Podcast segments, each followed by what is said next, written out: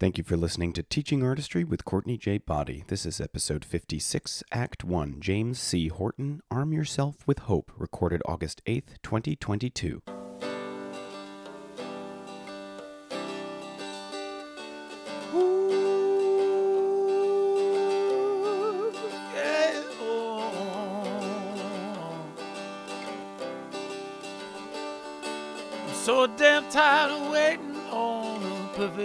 Plus B.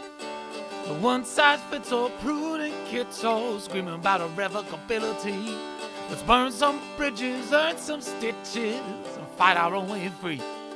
Cause the rules don't lie, but they don't apply to people like you and me. Let's start it up now. Let's start it up now. Let's start it up now. Let's start it up now. Now they say it's all decided, all divided, all laid out. And the pushcart man with a three-part plan can't understand what you're shouting about. But when the paths they plow, the lives allowed are the only roads you can see. Just remember walls were built to fall for people like you and me. Let's start it up now. Let's start it up now. Let's start it up now. Let's start it up now. Hey, hey, TA Podians. Welcome to Teaching Artistry Podcast.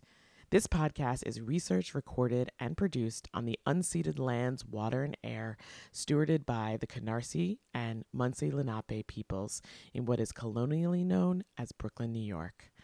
Thanks for listening, and thanks for being a part of our global community. Hey, hey, y'all. We have surpassed 30,000 listens. Thanks so much for choosing this indie podcast. We absolutely love and appreciate you. Help us get to 40,000 listens by inviting your peeps, colleagues, and friends to join our community and subscribe on SoundCloud, Apple Podcast, or Spotify. We can also be heard on any podcast player.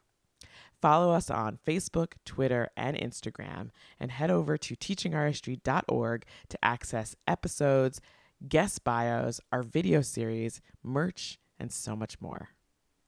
Have you heard of Little Amal? Um, if you haven't, I recommend checking out Walk with Amal, A M A L dot org. Little Amal is a little girl on a big journey. She is a 12 foot giant puppet of a 10 year old Syrian refugee girl at the heart of quote unquote the walk. Since July of 2021, she has traveled nearly 6,000 miles or over 9,000 kilometers across um, 12 countries, representing all children fleeing war, violence, and persecution, and each with their own story. So, Little Amal's message to the world is don't forget about us. And from mid September to early October, Little Amal is walking all five boroughs in New York City. Um, and right now she's ex- she's just been exploring all the boroughs. Um, and there's a beautiful, beautiful message with so many threads around social justice and conversations and action. And um, there's this amazing international symbol of compassion and human rights. And she carries this message of hope for displaced people everywhere, especially children who have been separated from their families. So at each of these events, you know, people are here to greet her and show her different parts of the city. And I um, I'm really impressed by there's the the people who built the puppet um, are the same people who made um, the puppets for War Horse, if you've seen that play, um, or or the movie, I guess. But the the play has the puppets, and um, um, she's so expressive, and she doesn't speak, but she's so expressive, and you just sort of, you know, are are enthralled um, by her, and so um, they have partnered with St. Ann's Warehouse, but for each event, they they have um, partnered with uh, different cultural organizations in those regions or those areas of New York City. And so um, last week I was able to see um, one of the earlier events that was at the main branch of the New York Public Library on 42nd Street, partnering with the New Victory. And um, wow, I can't quite describe what happened while I was witnessing this amazing and stunning event, um, or what happened to me. But my my heart just like cracked open in a way that I haven't felt maybe ever, but definitely in a long time. And I I simply love that it's art and witnessing, you know, the wonder of this giant puppet this 10 year old girl discovering and interacting with puppet books and bubbles and butterflies that moved me in ways that I don't have words for. Um, and then additionally, like each of the events have their own sort of flavor um, and tone.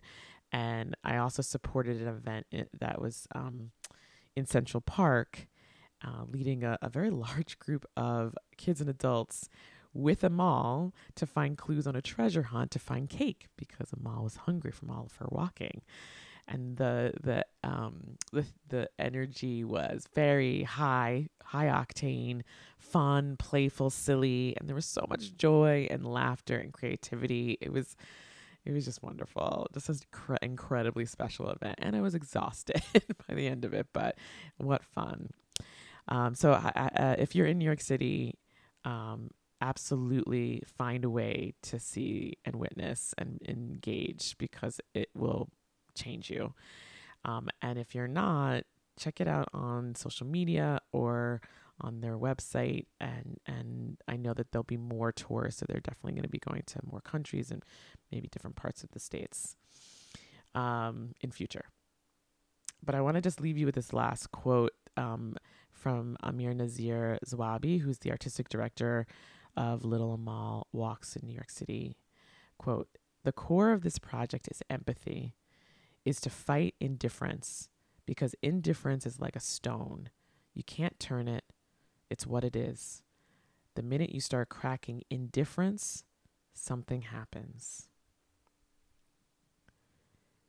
And so that actually takes me to our guest for today, um, James C. Horton. I've known James for a while now, and this interview was an opportunity for me to take things a bit deeper. And I just love James's presence. I always have. Um, I love the way he discusses this work and this field. And big news is that James has been named as the next president of Harlem School for the Arts. And now, as of the date of this interview, um, James was the vice president uh, of education and engagement at this the Museum of the City of New York, where he's now transitioning into this new role. And he'll take over that leadership position in October. I just said that right. So, very exciting time. I could not be more thrilled for him and the organization. And so, in this episode, we learn about James's upbringing and arts engagement growing up, his discovering his love of theater and acting, and emerging into a youth development and community engagement career. I'm so excited for you all to hear what he has to say. So, here is episode 56, Act 1 James C. Horton Arm Yourself with Hope. Hello, James. How you doing today, Courtney? Today I'm doing okay. Yourself? I'm doing well. It's hot. It's gonna be hotter tomorrow, but I'm cool. it's gonna be hotter tomorrow. Yeah, you're. We're in two different locations. So where I am, it's gloomy and rainy, okay. and tomorrow will be a little chilly. So, and by chilly, it's like 73. Chilly? Ooh, I would yeah. love chilly right now. Yeah, I I got the the notification from Con Ed. It was like please reserve. How how hot is it? It was in the 90s today. Tomorrow it's supposed to be 97.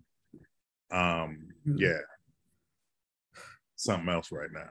It is something else. Yikes. Um tell us tell us what your current role is. Yeah, so I am currently uh, the vice president for education and engagement at the Museum of the City of New York. Professionally, that is that is my current role. Hmm. And how long have you worked there? God, it's been about a year and eight months now. Excellent. over a year and a half. Okay. Good for you. Congratulations. Thank you. Thank you. Um, and uh, we're gonna learn more about your your origin story, where you came from, and we'll get back to like what specifically falls under education engagement in your Sure. current role. Um, but uh, for starters, what how you doing? How are you? Your loved ones? What's going on with your your village? Everybody's good for the most part. The kids are all working this summer, so that's fine. Uh, my oldest daughter is home from college, which is beautiful um, to have a full house again. Uh, but everybody's really good, good health, extremely blessed, and um, and looking forward to getting back to school. Actually, believe it or not, they they are bored with summer, um, which was fun to hear. But at the same time, I was like, what is wrong with kids these days? You know, I think it's that grind culture. I think it is too. Like we we did that to them. I think it is too. I also have boys who are my sons are going into their senior year of high school and they're ready to go to college. They're like, let's let's get it going, Pop. Let's get it going. I was not as enthusiastic about going to college. I was very excited about my senior year, though. Very, very Oh. excited. I had a great time my senior year. Um, ultimately, I loved college, but like I, I personally didn't feel like I was given a choice whether I was going to go to college or not.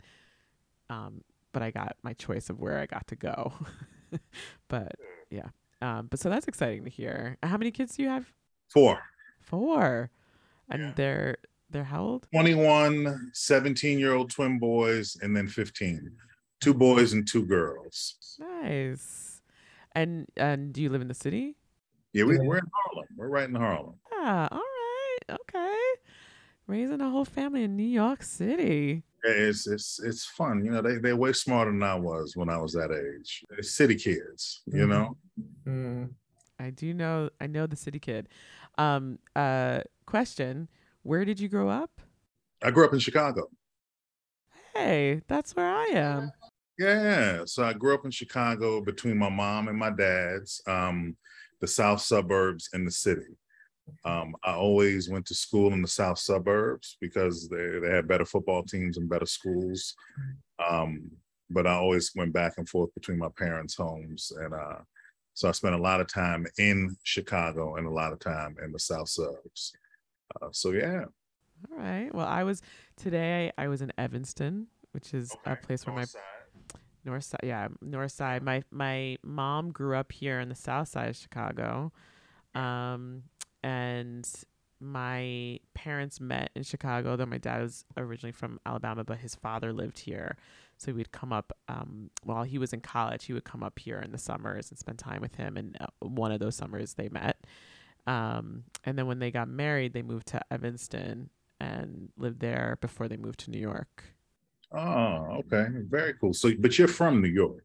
Yeah, I wasn't born um, until a couple years after they moved. Okay. One of my best friends lives in Evanston.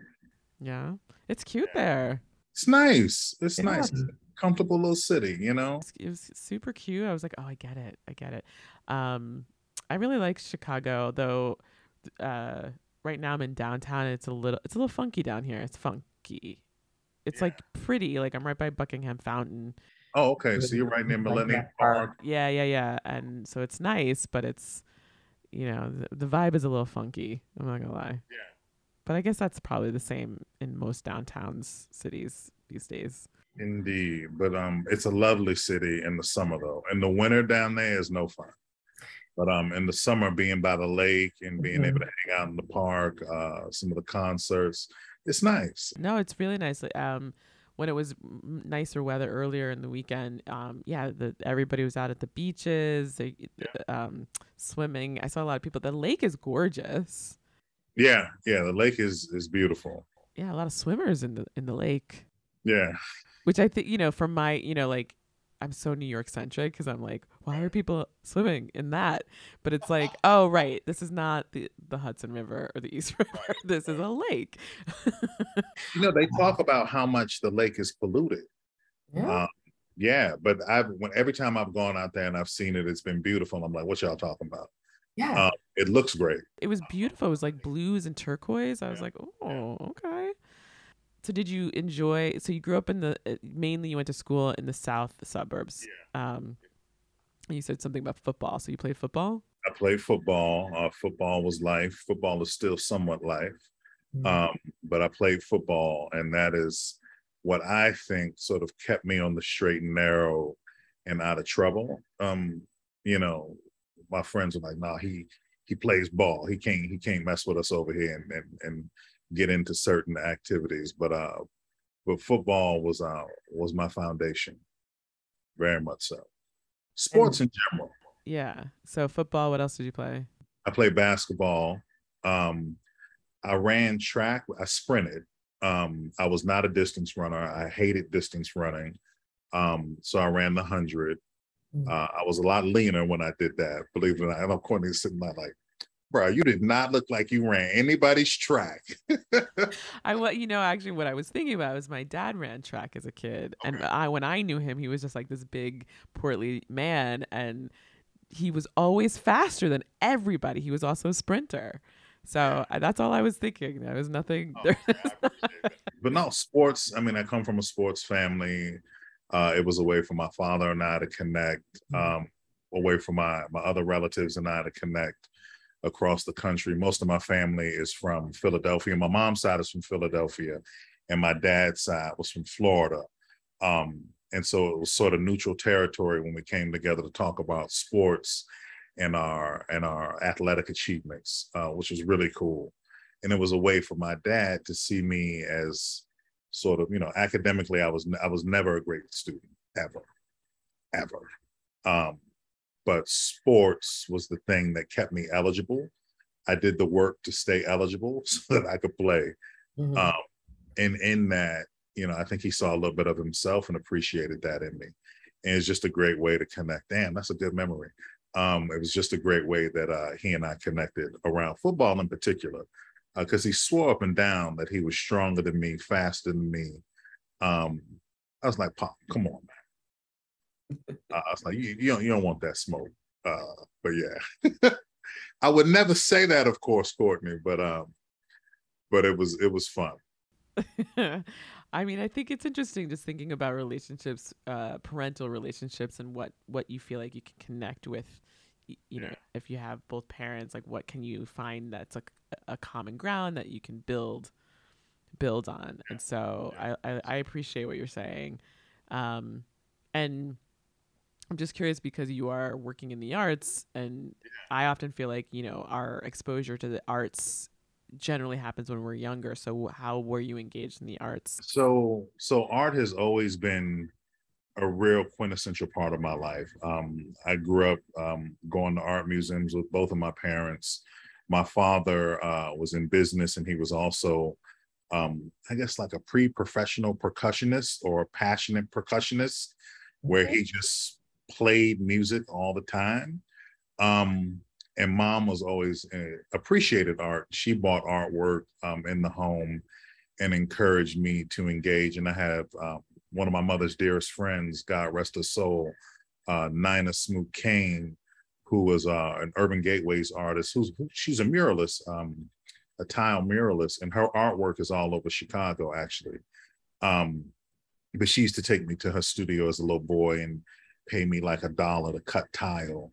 Um, and I remember, and you know, she just so here's a sketchbook, and like, oh, wait, here's a sketchbook, and I I draw stuff, and and I it was cool because I was able to be in my head and in my feelings um, of expression.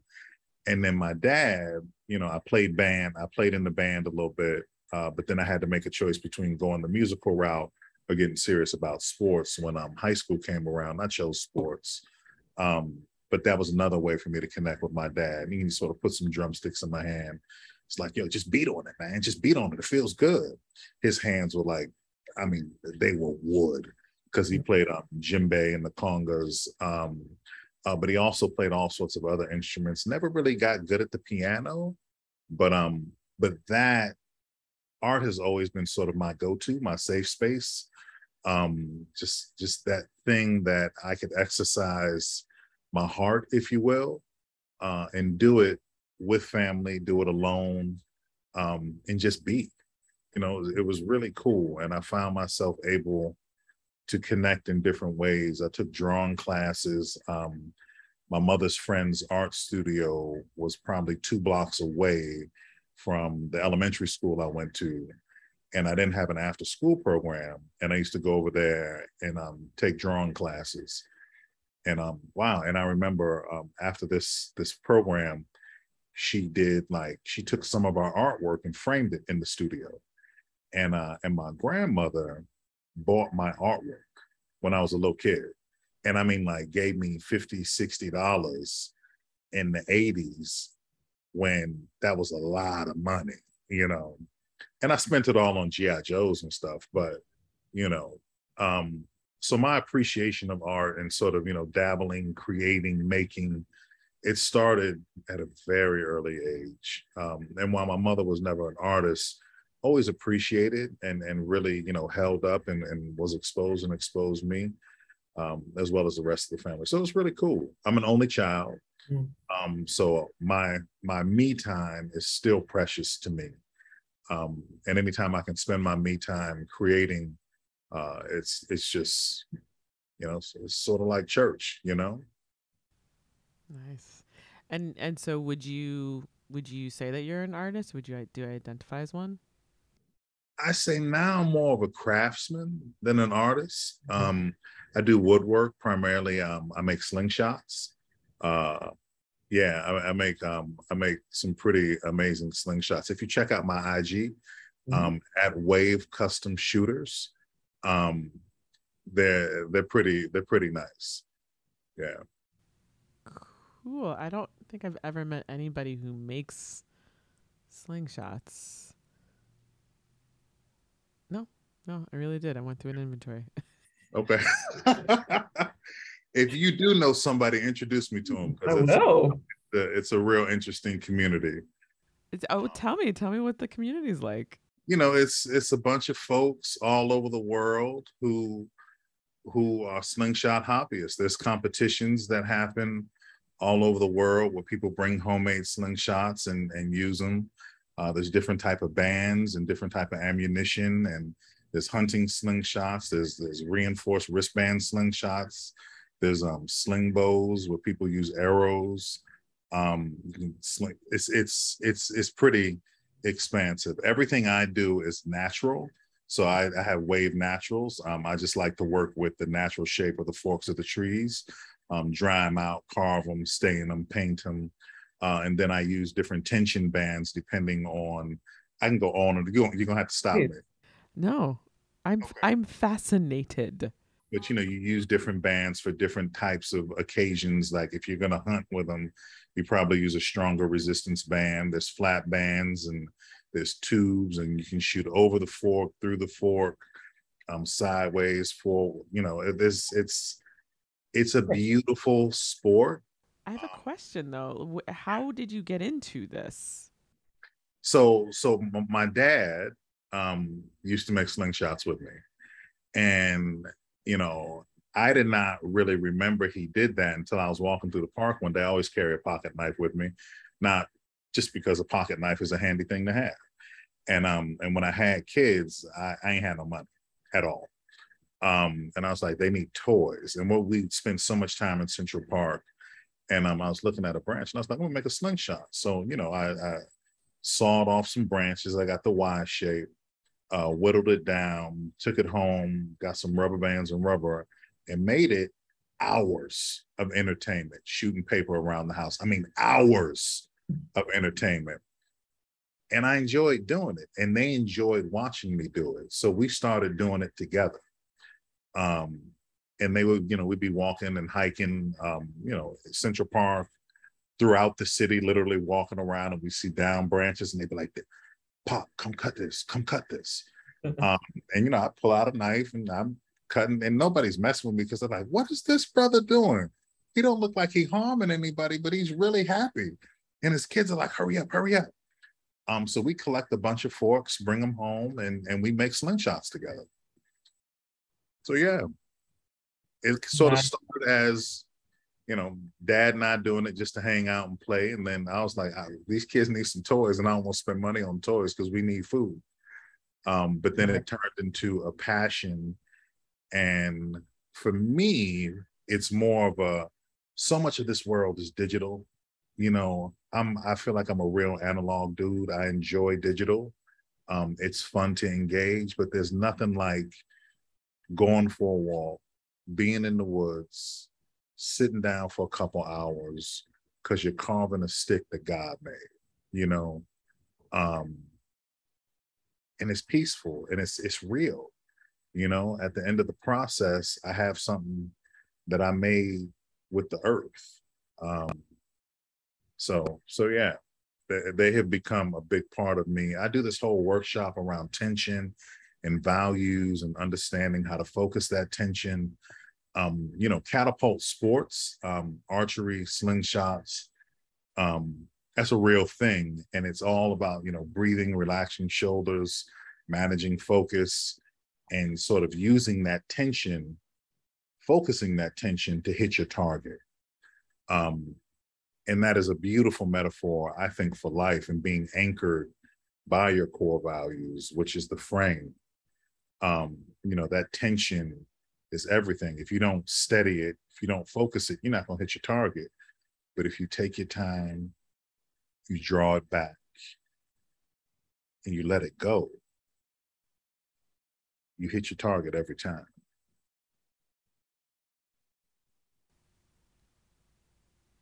I like that. I I love that you you took something that was very practical and it was connected back to your, your dad and then something that you could do with your kids and then you've built this whole world that is that part of it is the me time that you're referring to the sharing and then building it into this larger community all the way to now we've got a metaphor for life. How do you think that that way of that metaphor how does that sort of manifest in your in your personal life in your professional life Yeah, in, great question. In my I, personal and professional, for me, I have done so much work over the past few years to just make this my life so that it does not have to be one or the other. Um, I feel more whole when I am myself in every environment. Um, and so when I think about this idea of tension, nothing exists without tension. That's what holds the universe together. Every great movement is is is tension. You know, you think about the artists or the the the pianist, you know, on the keys, the drummer, you know, on the drum, the sculptor chiseling the rock, the dancer storing tension in their their legs and their arms and releasing it through a move. The vocalists, the vocal cords are all about tension. You know, um, every single aspect of art is based in tension and how we exercise that tension and and show it. And I think of that as if there's no tension, then you have nothing. Um, the challenge is being able to focus it, harness it, and create um, from that, you know. Uh, and if you can bring all of it together, uh, there's a great power in that. Uh, and we see it happen all the time. You know, one of the reasons why people love sports is because it's real tension. Um, and energy is real, and the transference of energy, um, you know, inspires people to use that tension to focus it to achieve a desired outcome. So I see it every day in every single thing that I do. Um, I think love is one of the greatest examples of tension that exists. That's why it feels so good and hurts so bad, you know, uh, when it's right and when it's wrong, because that is that tension that you feel, that that give and take, that pull, that reciprocal relationship. So um, yeah, that is that is how I relate to to this idea of of tension and how it sort of binds us all and, and connects us all. after high school Yeah. what did you do next Yeah, so I went to Southern University in Baton Rouge, Louisiana, um, and had the time of my life. 60 miles outside of New Orleans, um, and we were able to get there in 45 minutes. Um, but I, I went to school at Southern University, and uh, ended up majoring in theater and um, and minoring in marketing, um, and and that was that sort of gave me another foundation, a way of being, if you will, uh, and using the spoken word in theater, that other community to really to really tap into and build and build up who I am now. So you d- you played sports. Yeah, I went away to school to play ball Ah. and I broke my ankle Oh. and I found theater. I took an acting class, acting 380.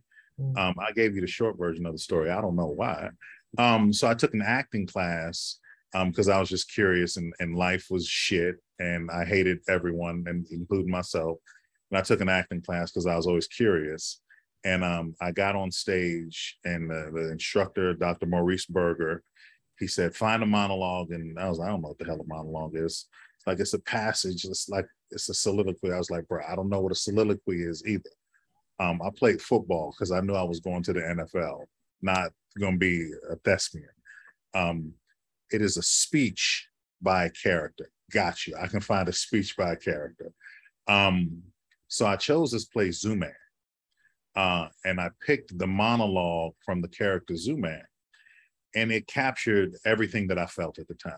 Um, you know, he was cussing, and and you could hear him yelling in the monologue and I felt like I could see him, but it captured my heart.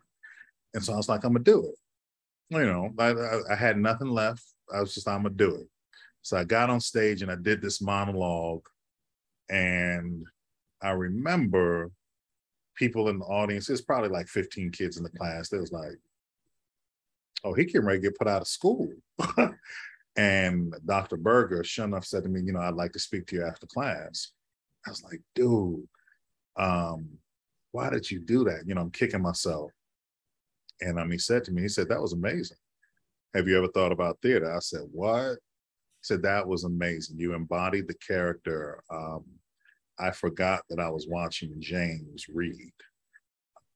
And it was one of the greatest compliments in an academic environment that I had, is probably the greatest compliment I had ever been given in an academic environment that was not sort of a pat on the back or a rub on the head for getting an A. Um, he's like, uh, my major at the time was marketing, and he was like, "Have you thought about theater?" I was like, "No, man, I can't do that. My parents would kill me." He's like, "Theater and marketing are like peanut butter and jelly. Um, they go together well. This is what you should do." And I did it. I listened to him. Probably one of the only people I ever listened to in life, but I listened to him. Um, and that was all she wrote. I fell in love. School had new meaning theater again is the ultimate team sport you know you got to rely on everybody to play their role from those who are on stage off stage set design ticketing ushers i mean it is truly i mean i don't have to tell you you know um and it brought me back to life and gave me meaning and purpose again outside of of the stadium the football field I love that. That's a great story. You should never tell the short story yeah ever. Get Yeah, get so- into that. I I here's what I hear in, inside of that, and here's where I connect. Um, I I also did a lot of sports in in high school. Sports for me was was the reason why I finally like clicked into high school and like getting more involved because I easily could have gone a different route, easily like a negative route, and um, uh, and I always liked to do theater as a kid. Um, and but I wasn't like the theater kid, you know, the quote unquote yeah. theater kid. Um, I had auditioned for something in in my freshman year, didn't get a part, and I just sort of was like, ugh, whatever. And then in junior year, I ended up being in a student run production, and I was like, oh man, it was ensemble based. You know, it was three different students in my grade who were who were like the choreographer, the director, the co-directors, and I, it was just such a positive experience for me that I really was like, I think I think theater is for me, but I also enjoy these other things. And when I went to college, I ended up majoring in in communications. But the first thing, and I took a I took an intro to theater class because I knew nothing about like the history of theater or anything, and I auditioned for the first play, and I got a I got a tree part or a non-speaking role, and it was like just that alone, just being able to be on stage or be in these rehearsals and be in this Yeah. theater space was everything. And and I was working with young people who they all they all were those theater kids so I was like fascinated by how they interacted with each other how they knew all these things. And and so it was it was for me the being in that play, that first play, and obviously I was in more, but like being in that first play for me was better than being in a classroom because I felt like I learned so much. All those things that you're talking about, like the the the idea of that sort of sport, ultimate sport, the ensemble building, the understanding about, um, you know, technical theater, s- stage management, directing, um, acting, all uh, set design, light design. Like I, I I had a crash course through that one production, and then changed my major the next the next year, uh, going into the next year. But and I never look back. But the but the idea that somebody could say you, you, this is this is for you, when you would never know, right? It's very powerful. and I think it's it's powerful to t- for someone to recognize. You know, that's one of the things I love about the arts is that you get kids who may not be the best students, right? But they recognize their different competencies in being good. Because so much of what we tell kids is like, do good in school, get straight A's. Why? Because you get opportunities and I see so many kids beaten up and broken, adults beaten up and broken because they did not get good grades. They did not get straight A's. They flunked out of school. And nobody ever told them that, yo, you're really good at this thing. What if you were to go in that direction? Um, so I, I just I think it's really powerful to recognize a whole young person uh, which it sounds like we were fortunate enough to have educators around us that saw us in all of our glory and all of our infinite possibility when we were young um, to go down that route and not be afraid to go down that route as as black and brown people during the time when if you you bro, you cannot go to school for theater. What type of work you gonna do? You know i was fortunate enough to have parents who were like wow okay. Um all right, you you believe in this. I'm I'm gonna rock with you. They had questions themselves, but never let me know that they had questions about that uh, until I got older, and they were like, "Oh, you made a life for yourself in the arts. Very impressive. Mm. Uh, you don't ask me for nothing. Very impressive. Uh, I appreciate it too. You know." Uh, I, can't say exactly the same uh, in terms of never asking them for anything, but uh, yeah, when I when I told them I was gonna change my, it was more my dad because he was the one who was like paying for college and told me very clearly when he dropped me off, like, I got the first four years, you graduate in four, you're you're golden. If not, it's all on you. and I was like, heard.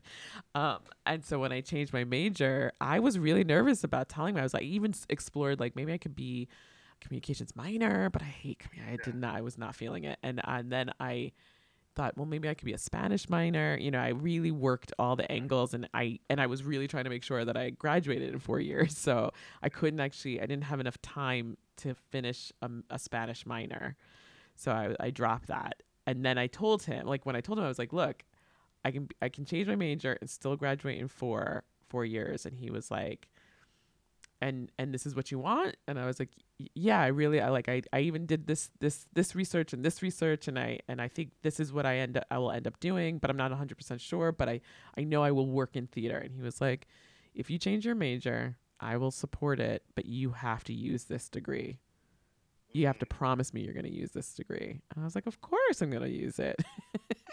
Why would i go through all this if i'm not going to use it? You know but at the time i didn't i didn't see what he could see which was you know you're just doing this to do this and then you could end up doing something completely different which in in fact after college i didn't go into theater right away. Right after school i was lost. Uh, by the time i graduated i i knew that I, I i knew a few things. One i knew i really liked theater i really liked the whole like everything there is to to do with theater, but I didn't know which direction to go in. I felt like I was I understood and really enjoyed acting. I knew I liked directing after taking a directing class.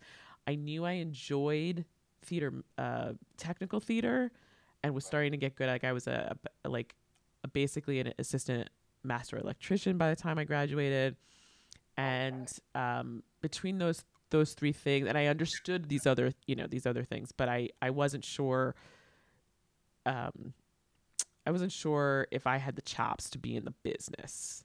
You know what I mean? And so I was like, I feel like I need more school. I think so that summer after college, I, I went home and I just thought, let me give my like everybody was going backpacking and I was like, I don't got that money, so why don't I just like figure like why don't I just take the summer I'll get like a little, you know, an easy job, like an easy summer job, and figure out what my next step is. And I, I didn't, I couldn't figure out if I was going to go to grad school. I didn't want to go there right away.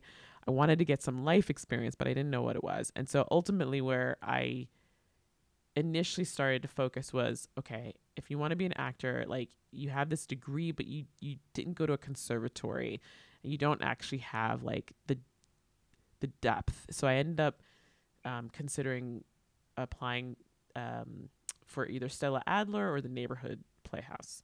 And in the meantime, I was working with an acting teacher. So I started that. That's that was my my summer out of college.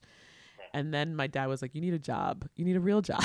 and I was like, "Right, right." So I ended up getting an office job while I was still studying with this actor and trying to like do figure out or this coaching this acting coach and I was trying to figure out you know how do I get into the city? Where do I go? So I was taking I was doing the artist way um and I was taking myself on artist dates always going to the city and I was like putting myself in places to say like is the city is Manhattan for me and I would go to like the public and I was had no money so I would go to the I had enough money to like pay for a you know a train trip in and out of the city and get maybe get some lunch or something. And so i would go to um, different museums that were free. Um, i would go to battery park and i would like dream. And i would go to the uh, the uh, the library the main library and look at the exhibits and read books so that that was what I sort of how I started. And, and, in that time I I did some studying on conservatories but I also found the program at NYU and I thought okay okay I do like working with kids. I really love theater but I have no idea how to teach and I don't want to be a classroom teacher. Mm, hold on to this one. Just hold on for a sec and let's see what what else. So ultimately, I ended up um, getting a job in ticket services at Roundabout, and that gave me an, a window into a particular path, um, and understanding nonprofit and understanding, um, you know, just like being able to see so much theater for free was like imp- like that was part of the the research. Yeah. You know, um, and then I. Uh, uh, one of my one of my managers was producing a play and needed a stage board op. Okay. And I was like, I can do that. I don't have to do that. And then all of a sudden it was like, oh, okay, okay, this is what you're gonna do, um, because I was starting to get job after job in this off Broadway realm, and I was like, okay, you're gonna get your equity card through tech theater while you're still studying and trying to figure out what you're gonna do in terms of acting and then everything else will come after that. You'll figure that out. And then I was like disillusioned with New York City and I needed to get out. So the next summer, this was like two summers after college, I was like, I gotta, I gotta go. And maybe I'll, um, anyway, I took this job that was just for the summer and I took a hiatus from Roundabout. Ultimately, I never came back, but I, I went to a theater camp I wasn't doing the theater part. I was doing the kid part. I was like a assistant camp director. Okay. And then I was like watching all these kids thrive or not thrive depending at this camp and I was like fascinated by the the camp counselors who also doubled as stage managers and and uh, cl- uh teaching artists basically. And I was like how did how did you learn how to teach that? Like when did you learn how to teach improv? How did you learn how to teach whatever? Um uh, like theater games. What? How do you learn to do that? They're like well this is just how they were all you know from britain from uh yeah britain. So they all like just grew up with that. And i was Right. like okay okay i know what i want to do now. It's i think it's i think I, what i want is to go into education and also learn how to do this stuff. Um so that that's ultimately how i got into educational theater. But so the acting thing never came in terms of like professional conservatory but then i i was finding other ways to perform yeah Good. It's interesting though because sometimes when I'm working with our production team, I'm like, oh, I could have this like I could easily have ended up here. Yeah. Easily. Yeah, I'm I'm always, you know, I have a very similar story. Sort of I've, I've I came to New York to act. That's how I got here. Mhm. came to New York to act and did that for a while, um, like two years, and was just like, this is empty. This is not, this is not what I thought it was going to be. Mhm. Um, I thought it would be this full, lively experience where I work with these people and we have this love and this family, but it was really transactional. And I found myself trying to prove myself and prove that I'm worthy of a part. Um, and I was just like, this is not, this ain't it. Um, and so I, I started doing behind the scenes work and prop styling and styling sets. Um, and fell in love with it. Was like, yo, I'm telling the story visually. Um, and it was just another part of being, you know, a different role on the team Mhm. still right there next to it. Um, you know, and some days I'd sit there like, bro, you just you gave up on it. Um, I don't think I gave up on it. I sort of refocused it. Um, and then 9-11 happened and nobody was filming or doing anything. And I was young and irresponsible in New York City with all of my money and was like, um, I gotta figure it out and figure it out quick. I'm gonna be living on the streets. And I saw an opening for a teaching artist position, an AmeriCorps position. Um, at, it was then the Rheedlen Center for Families and Children. It is now known as the Harlem Children's Zone. Mhm. And I was I knew somebody who worked there. One of my best friends, his his his um, girlfriend worked there. I was like, yo, I need a, I need a gig. I don't even care how much it is. I just I need a I need a job. And I did not want a normal nine to five job. I knew that for a fact. And I had a couple summer jobs working with kids in Chicago and in Chicago Heights. Um, and so I knew I could I could work with kids, and I always had you know I love working with young people. Um, and so I did that, and I got bit by the youth development bug, and was like, this is amazing. Was teaching theater and video production and um, community art, um, reclaiming green spaces where there were vacant lots in, in Harlem, uh, very different Harlem that I started working in. Um, and that was sort of all she wrote. And it sent me down this beautiful path of youth development and sort of um, community engagement um, that I would have never, ever thought or chosen for myself had it not been for this skill I had in my backpack of being able to to theater, you know. Um, and I found myself like, oh my God, this has taught me how to speak publicly, how to call myself, how to present myself, um, how to work with others in a very different way, how to listen deeply, um, how to interpret literature, how to read, how to study. I was like, yo, this thing changed my life. And I didn't know it was doing what it did when it was doing what it was doing.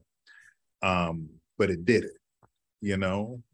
Uh, and it has set me down, I think, you know, a wonderful career path to be of service to my community uh, in a very different way um, and use the art as the primary vehicle to do so. Yeah, thanks for taking. You just got us back on track. I like it. Um, so yeah, so that was your first teaching gig Yeah. in two, in two thousand what two thousand one or two thousand You two? make me age myself. In I mean- 2001, it was it was November 2001 Mhm. when I started working with the Harlem Children's Zone, and I got an AmeriCorps contract. Courtney, I made six hundred thirty-eight dollars every two weeks. So at that same time, I was w- uh, I just started grad school Okay. and um, I was working at Chelsea Piers. I left Chelsea Piers, or they asked me to leave, and and a minute later, I was an intern at at, at Roundabout, um, and I was I was making five dollars an hour, working forty hours a week. Ooh, Five dollars an hour. yep. It was an internship. Ooh. Yep. So you had to work for four hours before you could get a plate of food Mm. from from a restaurant. Now I was in school, so I, and I had loans, so I had some some other funds. But um, yeah, yeah, yeah. Wow. And at the time, at the time, what's really sad, like it's crazy to say this now, but like at the time, that was more than minimum wage. Minimum wage is ha- at that time, minimum wage like went from like four twenty five to seven twenty five, I think, like later, and then and then you know more recently up to fifteen dollars, but in New York State, not I mean still it's seven twenty five, uh, nationwide, I believe, federally. I mean, to think that minimum wage used to be. So you telling me I got to work hundred hours before I get five hundred dollars? Mhm.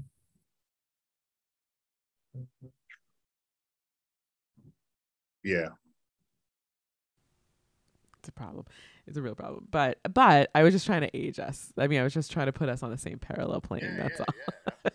and that was my first my first understanding, like real understanding of what a teaching artist was. same. Yeah. Yeah, I remember teaching a class. Uh, we- we met twice a week for two and a half hours each day um, through the Harlem Children's Zone. It was called the Real. It was well, the Real Deal was the television show that we produced, and Hot Works was the the theater group, uh, and it was built out of a youth-produced newspaper called Harlem Overheard. Mm. Um, so HOT was an acronym for Harlem Overheard Theater Works. Um, Oh, yeah, and that that really opened. I was like, oh, I I love this, and you know, teaching kids about you know Renaissance artists, uh, but also just expanding their minds in terms of this is what theater is, this is what theater can do. It was it was magical. It was really magical. And how how long did you work there? I was at HCZ for 11 years in a few different roles. okay. Um, so I was I was a teaching artist for probably about two years. Then, as one does when you work in, in not for profit, you rise up through the ranks. Um, I was a program coordinator, program director. I left as a program director, um, and my program was the Employment and Technology Center, and we really use art as the primary tool to engage with young people in Harlem, um, teach them different artistic skills so they could find jobs in the creative economy uh, internships primarily in the creative economy.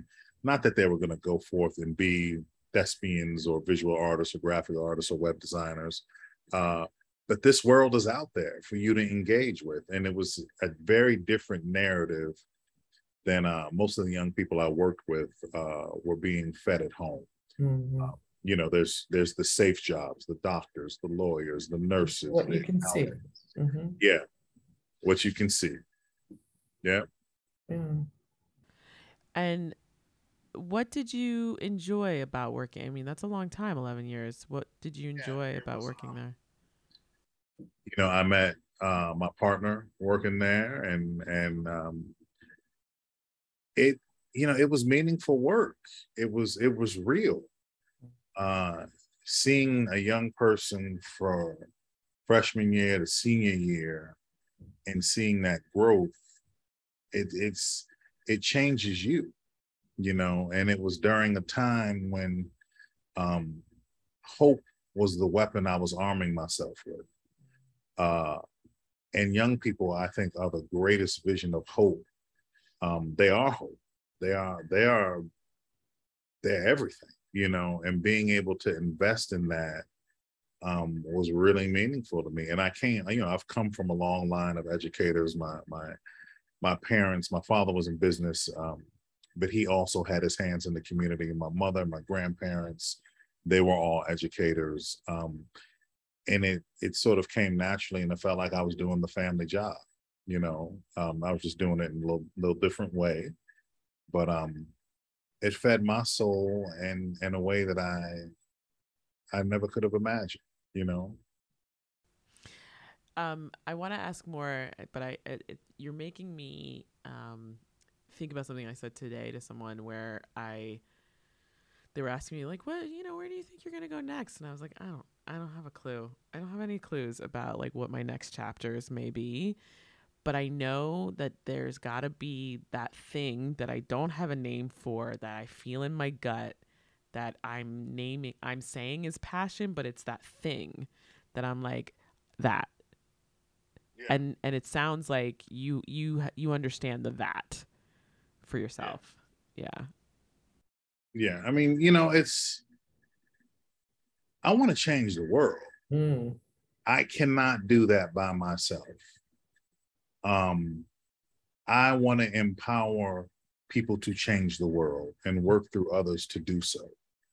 Uh, and I think art and sports are the two things that we can build a genuine dialogue around, recognize our differences and be okay with it, and lean into those differences and say, the reason why I'm dope is because I'm different than you Mm. and you need me to be on the team because you can't play every position. It's that simple. That's why people love comic books. That's why people love superheroes. That's why people love fiction and science fiction. It's because you are recognized and appreciated and rewarded for your difference on the team. Ain't but one Hulk, one Thor, you know, the Black Widow, like all of them come together, the Black Panther, not because they're the same, but the Avengers are a team of freaks who come together and are celebrated for their differences. And they're always outcasts. So I and I love that. I know. I find that, and and they always think, I gotta help. It's my duty. yeah. I'm I may be an outcast, but I'm still I need to help That's right. people. And the same people who wouldn't give you water if you were dying of thirst. But it's like, yeah, I'm, I'm not cut like that. It's not an eye for an eye, you know? Um, and I think once we get to the point of, as humanity, recognizing that um, we got to help each other, period. Period. Period. No ifs, ands, or buts, or they not like me, or, or they don't have what I have. Um, how we gonna do it? That's what I'm. That's what I'm curious about. How are we gonna do it? And how can we empower each other and give each other the tools to do it in a way that is sustainable, responsible, and uh, and ultimately world changing? Thank you for listening to episode 56, Act 1 of Teaching Artistry with Courtney J. Boddie, James C. Horton. Arm yourself with hope. Join us next time for Act 2. This podcast is edited and produced by Ben Weber. Christopher Totten is the director of creative content. Jana Waldman wrote and performed the theme song. Tim Palin designed the logo. Visit us at www.teachingartistry.org and head to the pod shop at the top of the page for merch. Twitter us at TA underscore artistry, the gram at Teaching Artistry with CJB, and now on YouTube. Check out the Teaching Artistry with Courtney J. Boddie channel and watch We Can't Go Back. Like our page on Facebook, listen to us on SoundCloud and Spotify, subscribe and rate us on Apple Podcasts, and be sure to share this podcast with all the teaching artists in your life. Let's start it up now. Let's start it up now. Let's start it up now. Ooh.